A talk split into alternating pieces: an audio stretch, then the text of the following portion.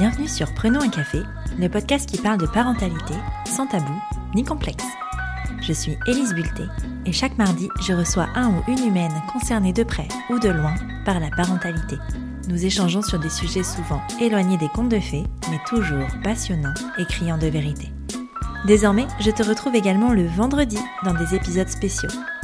Certains vendredis, je donne la parole à un expert pour revenir sur le sujet évoqué dans le témoignage du mardi pour te donner toutes les clés objectives face à une situation donnée. De temps à autre, je te proposerai également un nouveau format, en solo, dans lequel je mettrai en scène les articles du blog Prenons un café que j'avais créé en 2017. Et c'est ce format que je te propose aujourd'hui. Attention, cet épisode est susceptible de heurter la sensibilité des plus fragiles. Si c'est votre cas, allez plutôt boire un café. Ou restez et apprenez. Après tout, c'est l'histoire de la vie.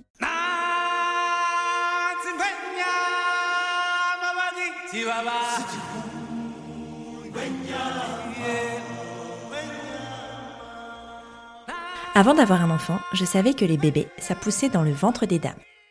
Je savais aussi que ça sortait par le vagin de ces dames. Et que ça faisait mal avant de sortir et pendant de sortir. Mais à propos de ce qui se passait après tout ça, c'était la page blanche. Vous avez peur de l'accouchement et vous pensez que c'est la pire chose qui puisse vous arriver? Voyez plutôt. J'avais prévenu les âmes sensibles. Quand je suis tombée enceinte, j'avais peur d'une chose, l'accouchement. En même temps, comment pouvait-il en être autrement? Entre la cousine Mildred qui a mis au monde un bébé de 6 kg 500 en 48 heures, sans péridurale, la voisine qui a accouché sur le bord de l'autoroute, faute de temps, et la meilleure amie du frère de la belle-sœur d'un cousin de la voisine de ma grand-tante éloignée qui a donné naissance à des jumeaux alors qu'à l'échographie, ils n'ont toujours vu qu'un seul fœtus? Si, si, je vous jure, c'est Germaine qui me l'a dit. Il n'y avait pas de quoi être rassuré. Je t'entends d'ici, jeune nullipare qui passe ici par hasard. Tu te demandes qui sont ces gens qui osent raconter ce genre d'histoire à une femme enceinte. Eh bien, sache qu'à la minute où elle annonce sa grossesse, une femme tout entière tombe dans le domaine public. De ses oreilles chastes à son ventre, de ses hémorroïdes à son périnée, plus rien ne lui appartient. Laisse-moi te présenter les choses autrement. Imagine, on est jeudi ou vendredi, et tu fais tes courses au supermarché. Jusqu'ici, tout va bien. Il ne te reste plus qu'à choisir tes glaces au rayon surgelé. Soudain, un inconnu te remarque, enfourche son caddie et fonce sur toi tel un taureau enragé. Ta réaction première est de t'enfuir, et c'est bien légitime. Sauf que des glaces, tu en as mangé tellement ces derniers temps que ton ventre est aussi gros qu'une pastèque. Alors niveau capacité migratoire, tu pourras repasser. Quand l'inconnu caddie arrive à ta hauteur, tu n'as pas fait plus de deux pas. Te voilà, prise au piège. Et là, entre les Mars et les sneakers, ce sont non pas une, mais deux mains qui viennent d'un monde jamais vu, qui s'approchent de ton ventre pastèque. Tu n'arrives pas à le croire, mais c'est en train d'arriver. Cet inconnu est en train de caresser une partie de ton corps sans te l'avoir demandé. Et en plus, il ou elle se permet des questions que seul ton gynécologue devrait être autorisé à poser. Je vois ton petit air interrogatif, jeune nullipare. Tu aimerais avoir des exemples Allez, Rien que pour toi, voici un top 3 des choses délirantes qui me sont arrivées quand j'étais enceinte et qui n'arriveraient jamais à une femme qui ne porte pas de bébé. Alors que la discussion tournait autour de l'emplacement de mon ventre, haut ou bas, une personne qui n'était ni mon mec, ni ma sage-femme, ni mon gynécologue, a cru normal de venir mettre sa main en haut de mon pubis pour me prouver que oui, mon ventre était encore très haut et que non, l'accouchement n'était pas pour maintenant. À un mois et demi de mon terme, cette démonstration était donc capitale. Lors d'un repas de famille, entre le plat et le Saint-Albret, on m'a demandé si je n'étais pas trop constipée et si j'allais souvent à la selle. Last but not least, on m'a demandé si mon mec n'avait pas trop de mal à faire l'amour avec moi au vu de mon état. Non mais c'est vrai, après tout, ça devait pas être facile pour lui. Tout ça pour vous dire que, oui, un tas de sujets est abordé pendant la grossesse, que vous le vouliez ou non. Et bizarrement, il y en a un qui n'est jamais, mais alors jamais, évoqué. Les suites de couches. Les suites de couches, c'est ce qui se passe après la naissance de l'enfant. Oui, on vous dit qu'une fois le bébé dans les bras, vous oublierez tout ce qui s'est passé avant. Par contre, on ne vous dit pas que c'est ce qui va se passer après que vous aimeriez oublier. L'histoire que vous allez écouter est bien entendu la mienne. Et comme chaque histoire de naissance, elle est unique, mais je suis tellement tombée de haut après mon accouchement que j'ai envie de parler de cette période. Pour avertir peut-être, mais surtout pour casser cette image sociétale qui veut qu'on soit les plus épanouis et les plus fraîches après avoir eu un bébé. Non, tout n'est pas rose. Et non, on n'est pas sur un petit nuage après l'accouchement, ce n'est pas vrai. Ou alors le petit nuage est sponsorisé par Tenia, la célèbre marque de protection pour les fuites urinaires. Je ris, j'éternue, j'ai des fuites urinaires Ce fut personnellement mon plus gros choc. Pendant plus d'un mois, j'ai été incapable de contrôler mes envies de faire pipi. Pour tout vous dire, les deux premières semaines, je ne sentais même pas lorsque j'avais besoin d'aller aux toilettes. La cause? Mon périnée qui avait pris cher lors de la sortie de ma fille. Et les neuf mois précédant ce doux moment. J'ai appelé cette période bénie les chutes du Niagara. Tout mon corps fuyait littéralement.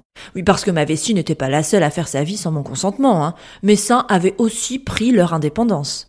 Bonjour les fuites de lait intempestives devant le pharmacien, la pédiatre, le kiné, la dileuse. Rayez la mention inutile. Et ne parlons pas des draps trempés. Ah mais si. Oh si si si, parlons-en de ces draps justement. Vous vous souvenez enceinte quand vos hormones vous donnaient de jolis cheveux, une bonne mine et un caractère de crotte?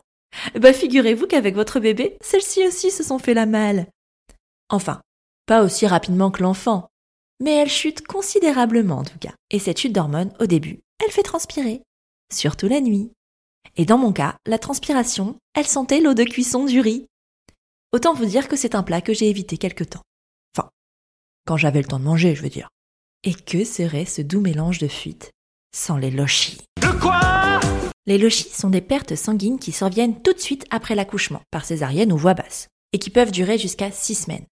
Elles sont dues au décollement du placenta et à l'expulsion de tous les résidus organiques présents dans l'utérus pendant la grossesse.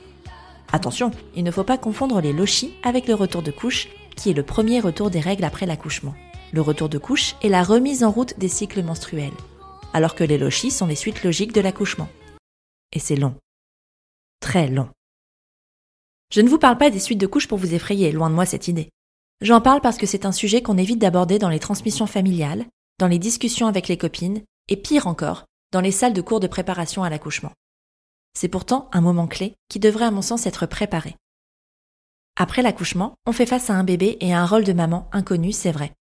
Mais on se retrouve également face à un corps qu'on ne reconnaît plus, ni visuellement, ni sensoriellement. Et c'est aussi perturbant et difficile que d'apprendre à être parent. Mais rassurez-vous, ce nouveau corps, on finit par l'apprivoiser. Et les fuites finissent par se colmater. Seules quelques larmes coulent encore parfois par-ci, par-là. Et dans ces moments-là, prenons un café.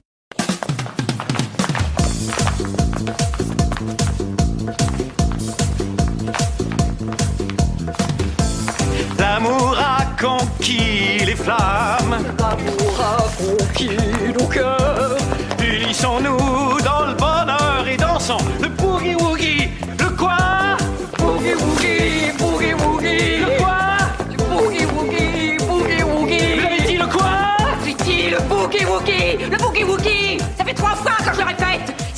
Nous n'en serions peut-être pas là. Notre relation est terminée. F-I-N-I-E, terminée. J'espère que ce nouvel épisode t'a plu. Si c'est le cas, je t'invite à mettre des étoiles et des commentaires sur Apple Podcast ou iTunes pour m'aider à mettre en avant le podcast.